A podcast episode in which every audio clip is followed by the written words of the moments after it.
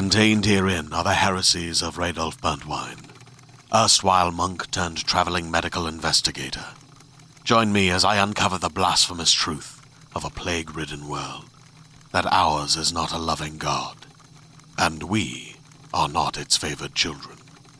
The Heresies of Radolf Burntwine, coming January 2nd, wherever podcasts are available. Hello. This is the cure for your nightmares. And my editor, Wendy Wagner, was supposed to come over and help me clean under the fridge today, but she didn't. Did you know that my favorite part of horror are the bits that make one laugh? You know, that nervous giggle in the theater before the slasher jumps out with a knife, or someone that screams out, Don't drink the poison, in the middle of a community theater show. Today's podcast features one of my very, very favorite authors, who is a bloody genius at weaving wit and horror and wicked humor into a story.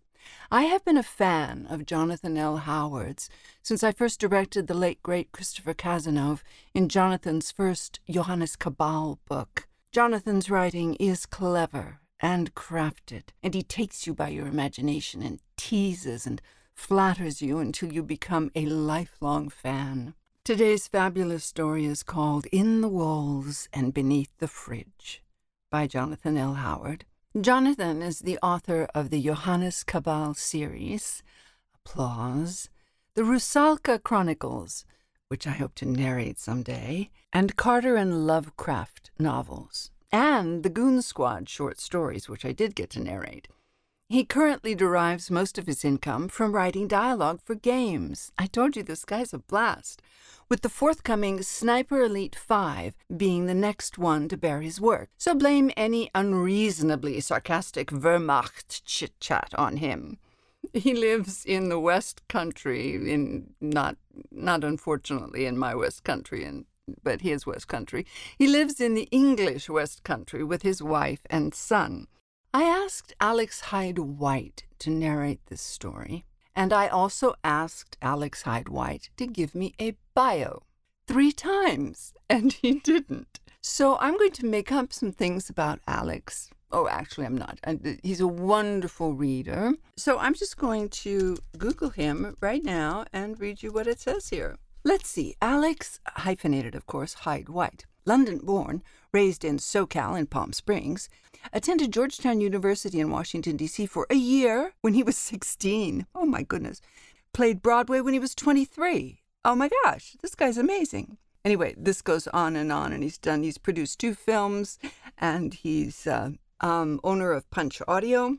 Oh, both he and his former father in law, Roy Dotrice, made guest appearances on Babylon 5. And his father, if I'm not incorrect here, played Colonel Pickering in My Fair Lady. So there. I hope you enjoy this story. The story is called In the Walls and Beneath the Fridge by Jonathan L. Howard. It was the unexpectedness of the scream that pulled him to his feet from a sofa slouch before the television that sent him in a run the short way to the kitchen. Jess's soft padding steps, the same path a few seconds before, unconcerned, slippered still sounded in his memory. Get me a packet of crisps whilst you're in there, love, will you? The snap of the light switch, the clicking of the old school fluorescent tube coming to life. Now she was screaming. Had screamed, just once. Jess was not a screamer. She'd worn out the novelty in her first year and now didn't care for it at all in her eighth. If shocked, she'd say, Ah! loudly. But she was all done with screaming. She was standing by the door to the kitchen, the lights on in there, her hands over her mouth, staring at the refrigerator. What is it, Jess? What's wrong? Without taking her hands from her mouth, cupped over it as if over an oxygen mask, she said, There's something under the fridge. In a small voice. Oh, shit, he thought. Vermin. Mind already thinking ahead to where he might buy poison bait, he asked, What was it? Did you see it? He was guessing a mouse, cockroaches. He'd never seen one outside of vivarium, but he'd heard of infestations. Always thought of them as being more an American thing, But with climate change, who knew any more? Please don't let it be cockroaches. It was big, Jess said slowly, stepping away backwards. A rat, oh fuck. He couldn't say if that was better or worse than cockroaches, but either way, it was bad. He sent Jess back to the living room with a drink and an assurance he'd sort everything out. Daddy will fix it. She nodded dutifully. But they both knew Daddy wasn't great at fixing anything. When he was alone, he closed the door, took a deep breath to brace himself, and rocked the fridge out from under the countertop. Nothing. He knew enough about rats and mice that they could slip away in a shadow and you'd never see them go, but he'd been expecting some traces, maybe even a rat hole. Absolutely nothing. No hole, no rodent shit, no half chewed abandoned food. They'd only moved into the flat a week before, and the landlord had told him that the refrigerator was new. It was still pristine under there. A little self consciously, he got down on all fours and sniffed the new linoleum. All he got from it was the scent of a floor covering warehouse and the lemony tang of flash, nothing that hinted at rodents. He took the emergency torch from the kitchen drawer and sat on the floor, shining it down between the units and the washing machine and the cooker. All perfect and shiny. The landlord had been proud of the state of the place when he handed over the keys, and he'd been within his rights to be so. It was showroom clean. He put away the torch, walked the fridge back into its place, and returned to the living room. Jess wasn't watching TV. A serious child with an unnerving degree of focus, she was awaiting her father's return and report. He sat by her. I have good news and bad news, he said. What's the bad news? she asked. A serious child with an unnerving degree of focus who was more than fine with deferred gratification. That you're going to feel silly when I tell you the good news? She said nothing, so he continued. There's nothing there. I looked very carefully. Nothing to be found, not even traces. It must have been the shadows when you turned the light on. That flashing fluorescent tubes do when you turn them on. It can be confusing. I saw them. Them? Going under the fridge. Look, if there'd been mice, not mice. Okay, well, something bigger than mice. Not rats. She turned to look to the screen. I've seen rats on TV. Then something absorbed her in the program, and he decided to let it slide. It was always better to let things slide. He was cleaning the kitchen, and, if he was honest with himself, checking it more carefully and in better light than he had the previous night, when there was a knock at the door. He assumed it must be a neighbor, as the front door buzzer hadn't sounded, but he opened it to find his ex-wife there. Hello, she said and smiled the smile that frightened him. You can't be here, he said. He wanted to add, There is literally a restraining order on you, but that would make her angry, and he quailed inwardly at the thought. It had been hard to get that order, both legally and emotionally. He was almost a foot taller than her after all. What kind of man must he be to just stand there and take it when she slapped him and punched him? What kind of failed excuse for masculinity? How to tell anyone that he couldn't strike her, not even in self defense, only put up his arms and hope she'd stop? He literally couldn't strike a woman. Plenty of men could and did, and they horrified him as monsters. But in the face of her violence, he envied them. Just one blow, enough to show her he wasn't helpless. She was strong, though. She went to the gym, adored her own hard body, selfies everywhere, practiced MMA, She'd once punched him out.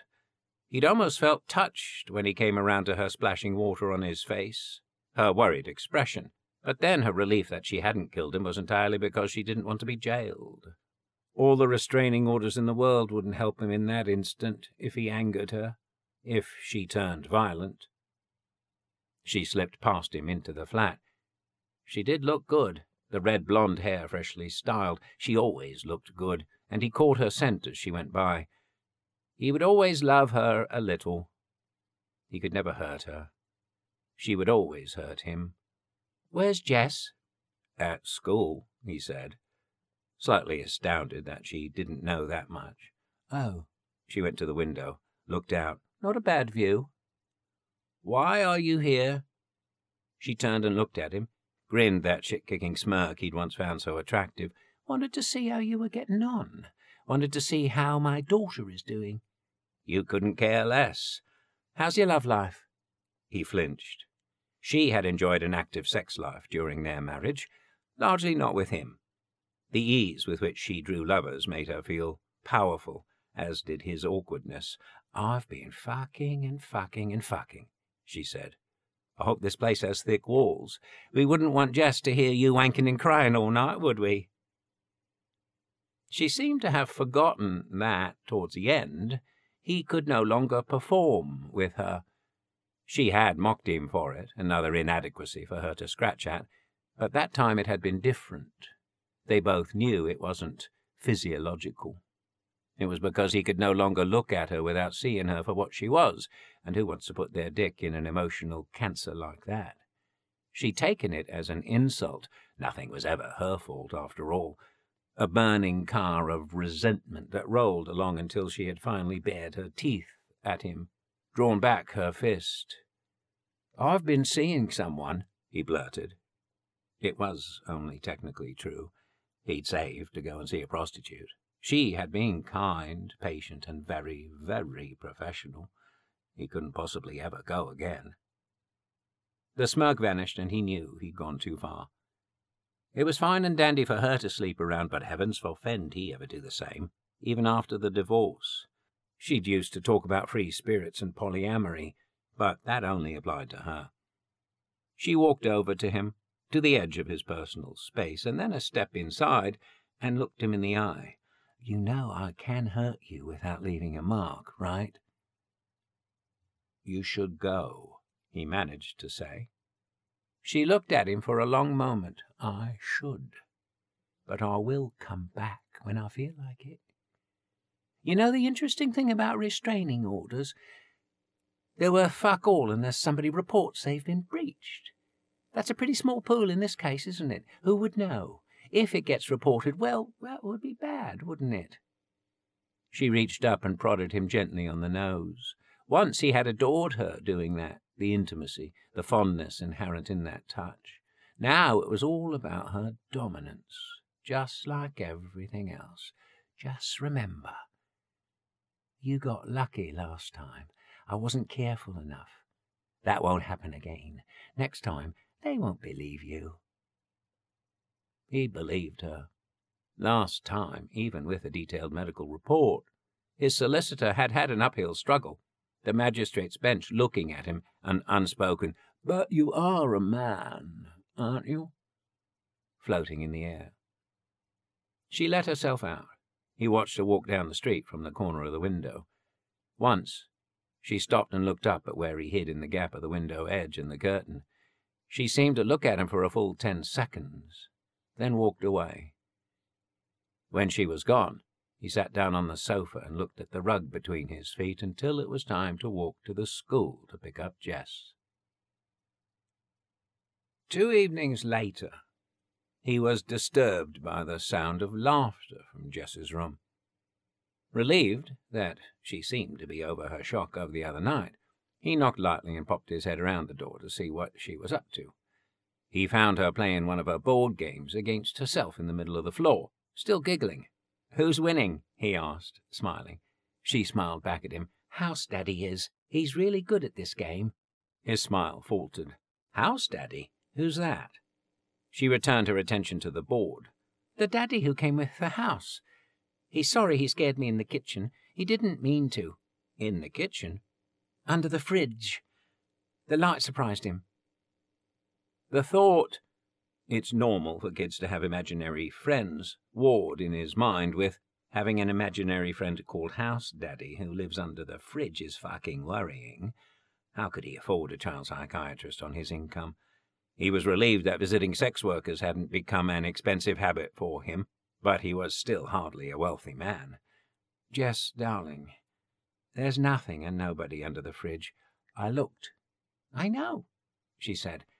House Daddy told me you did. He lives in the walls, too, but he likes under the fridge best. She wasn't smiling now, not even looking at him. She examined the board, rolled the dice, moved a piece. Only then did she look at him. It's his turn now, Daddy. And he won't come out while you're here. Why not? You'll say he's ugly. He just wants to look after us, Daddy. It's not fair to upset him. I'm sure I wouldn't say he's ugly. His arms are like snakes, but with hands on the ends, she said, looking at her father very seriously. And his skin is all sort of glued together from old calendars, one for every year the flat's been here. And you can't see his teeth because his mouth's all full of shadows what he's eaten. That he's eaten, he said, hardly aware he was doing so. Jess nodded. That he's eaten, she corrected herself. Which is a shame because he's got lots of teeth and he is very, very proud of all of them. Oddly, being told her imaginary friend had more teeth than a lamprey reassured him. It was a childish detail. The business with calendars less so, but she had probably got the idea from some book or TV character. He smiled reassuringly at her, said, Okay, but I'll be back in half an hour to get you ready for bed, and closed the door. Hardly had it clicked home when he heard the rattle of dice and Jess laughing with delight again. I'll play a board game with her at the weekend, he told himself, when I'm less tired. Before the weekend came, he was called to Jess's school. You'll realize that the coming weekend is Mothering Sunday, said the head teacher. The lesson plan was to talk a little about what mothers mean to the children, and then to make a card. Ah, he said. Jess didn't take well to this. She said some very awful things about her mother and said she would rather die than make a card for her. When her class teacher tried to calm her, she said that her mother had beaten you and the police had made her go away. There was a silence during which the head teacher watched him for his reaction. It was very disruptive to the class. My wife and I are divorced, as you know, he said. She has problems. She thinks with her fists sometimes. The head teacher blanched. Did she ever strike Jess? He shook his head. I don't think so. But now an image of Jess saying the wrong thing at the wrong time crossed his mind, his ex-wife lashing out. You know I can hurt you without leaving a mark, right? The head teacher was speaking again. Jessica said that if her mother ever comes back to the flat again, you'll kill her. He looked at the head teacher blankly. Me? Hurt her? No, no. I'm not capable. I? No. That's beyond me. I'm not like my wife, my ex-wife. I could never. The head teacher made a note on an A4 pad. I don't know what to say. I'd be inclined to take this very seriously, but that her story contains obvious absurdities. Jessica is a very honest girl, but sometimes she doesn't understand things. Absurdities, like what? The head teacher consulted her earlier notes. She says you live under the refrigerator. On the way home later with a sullen and silent Jessica, it belatedly struck him that Jess could not have known her mother had invited herself to the flat in her absence. A guess, then, that was all. It was a difficult evening. He needed to talk to Jess, talk about her mother, and how there are some things that she shouldn't talk about at school, some things it was better to keep at home or never say, some things it was better to let fester. The opportunity never arose. He made her chips and beans and fried egg for tea, her favourite. But her mood didn't thaw. It wasn't the time. It wasn't the time. His phone rang, and it was his ex-wife. He didn't even bother wondering how she got his new number. She'd have socially engineered it out of a mutual friend. She always got what she wanted, one way or another. I want to talk, she said immediately. This isn't a good time. I do not fucking care. I want to see Jess. His heart froze. He saw a phantasm of her striking Jess. Had it ever happened? No, no, that's non-negotiable. You agreed. Fuck what I agreed which was another way of saying, I just didn't want to be criminally charged at the time. She's my girl, too. I want to see her. I want to be there for her. A thousand evenings of her going out by herself, leaving him to look after Jess, and now she wanted to see her. I want to be there for her. a line she'd stolen from some film or soap opera, meaningless to her except, oh, the drama. I can't talk about this now. Call me to. No! We're talking about this fucking now. If you don't, I'll turn up at the door. I'll call the police. No, you won't. You coward. No, he wouldn't. You're coming out to have a drink with me. A nice civilized drink. The old Fox and Hounds down the road near the station. You know it? Half an hour. Half an hour? What about Jess? I can't leave her alone. A dismissive snort. Of course you fucking can. It's her bedtime, isn't it? Put her to bed. Sneak out. No one will be the wiser. He took a moment to think of what to say, but she read the pause as capitulation. Perhaps it was. Do it. Jess went to bed without argument, and almost without a word. I'm sorry, love, he said as he tucked her in and kissed her forehead. Oh, I have to go and do some work, so I can't read to you tonight. I promise to read twice as much tomorrow to make up for it. It's okay, said Jess. House Daddy can tell me a story. He hesitated, but time was pressing, and he left her. He left the TV mumbling a soothing monotone, put on his coat and shoes quietly, was careful not to jangle his keys, and left the flat out into the cold March evening. He paced quickly, eager to just get it over with, to draw a line, the restraining order wasn't a joke. He'd use it. He'd use it, by God. Don't force him. Next time. Next time she'd roll all over him again. She had made a mistake last time, but she wouldn't again. She was clever and wilful and cruel. People looked at her and saw a small, attractive woman. In other company, she pushed being cute and adorable. He was sure she'd already gaslit everyone in her own circle that, even if she had marked him, it was only in self defense. He knew there were other men out there, before and after him, who'd suffered her worst attentions, too. He also knew they would never say a word. Toxic masculinity was her shield and her cloak. The roar from it hid the outliers like her. Only men did bad things. Only men were monsters. The pub wasn't close. There was one around the corner, but of course she wouldn't choose that one. Another along the way, but no, it had to be the one near the station, so she could roll in, walk five feet, and drag him a mile out and a mile back on a cold evening.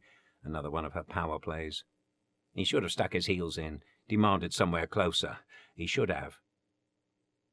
A mile in the cold. A mile when he was in a hurry. And a hurry for what? To find her warm in the pub smirking, and that if he was lucky. Her tardiness was measured and very deliberate.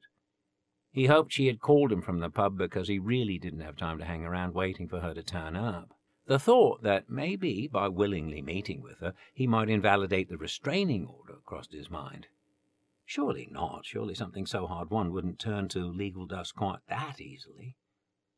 And there it was, in the urban tangle, the old Fox and Hounds, hard by the railway station. He bustled in, wiped down his glasses as the condensation inevitably formed on them, squinted around to find her.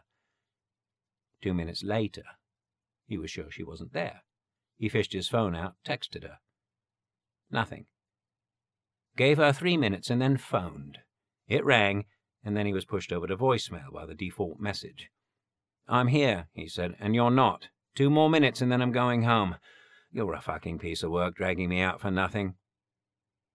He gave it five minutes and then walked back. He was tired, the day and the evening catching up with him. He just wanted to drag himself into bed and sleep. He was done with everything. It would be Saturday tomorrow. He would play a board game with Jess. He got home, climbed the stairs to his floor, unlocked the door as quietly as he could, and went into the hall. The kitchen door was open, the fluorescent tube burning, his ex wife lying on the floor, Jess kneeling beside her, and all the blood so red on the new linoleum. So much to take in, so hard to understand. No, he said quietly. He went to the door, leaned on the frame, looked down at his ex wife and his daughter. Jess held a knife, he saw. You're not supposed to play with the sharp kitchen knives, Jess, he said. He didn't take it from her. It seemed a little late for that. The future was suddenly very variable, and he couldn't take it all in at once. They were supposed to be playing a board game the next day. He didn't suppose that would be happening now.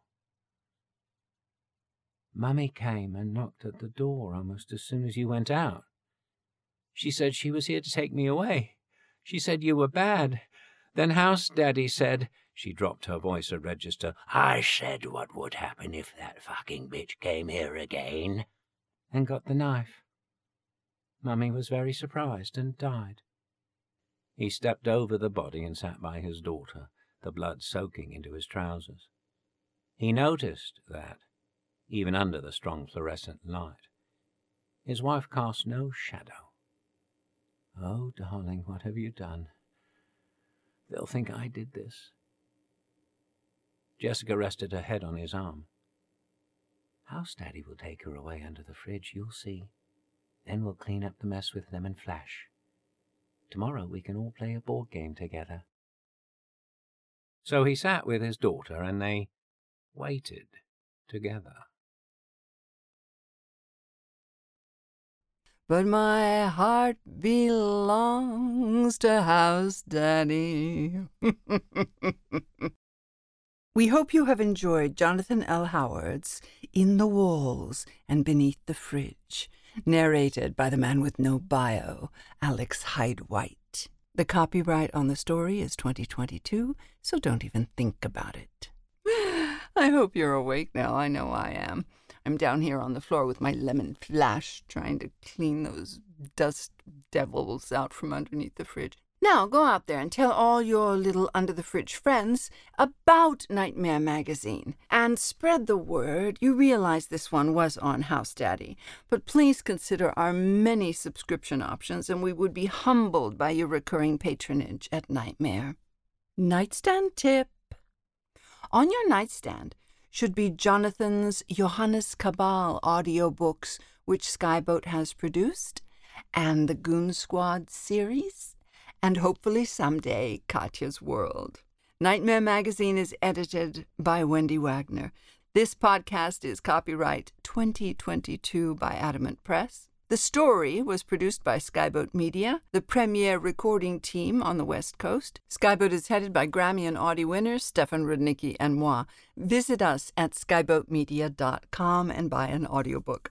The exquisite post production is done by Hour of the Wolf fame superstar Jim Freund, who is under the fridge right now, with the uncapped lemon flash, and I hear him inhaling deeply. Thanks for nightmaring with us. And thank you, Jonathan, for this story, and thank you, Wendy, for choosing it. I'm the cure for your nightmares, and I promise never to wake you up. From all of us here, good Nightmare Magazine. Hey there, this is Justin Bartha. I made a funny new podcast, King of the Egg Cream. It has the greatest cast in the history of podcasts with actors like Lewis Black. I'm torn by my feelings for two women. Bobby Cannavale. You can eat it, or if someone hits you, you can put it on your cut. Melanie Lynskey. I wonder what these marvelous things are that look just like boiled chicken feet. Jason Ritter. I can break things and pick locks and kill people. Michael Stuhlbarg. The whole point is to inspire people that they should make themselves better. Ari Graynor. No, don't whet its appetite. What are you, an idiot? Me, Justin Bartha. That's not just any egg cream, that's a Lemke's special. And all narrated by the hilarious Richard Kind.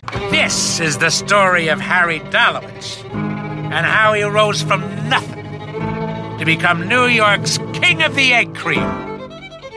So if you like funny true stories, come listen to King of the Egg Cream, available wherever you get your podcasts.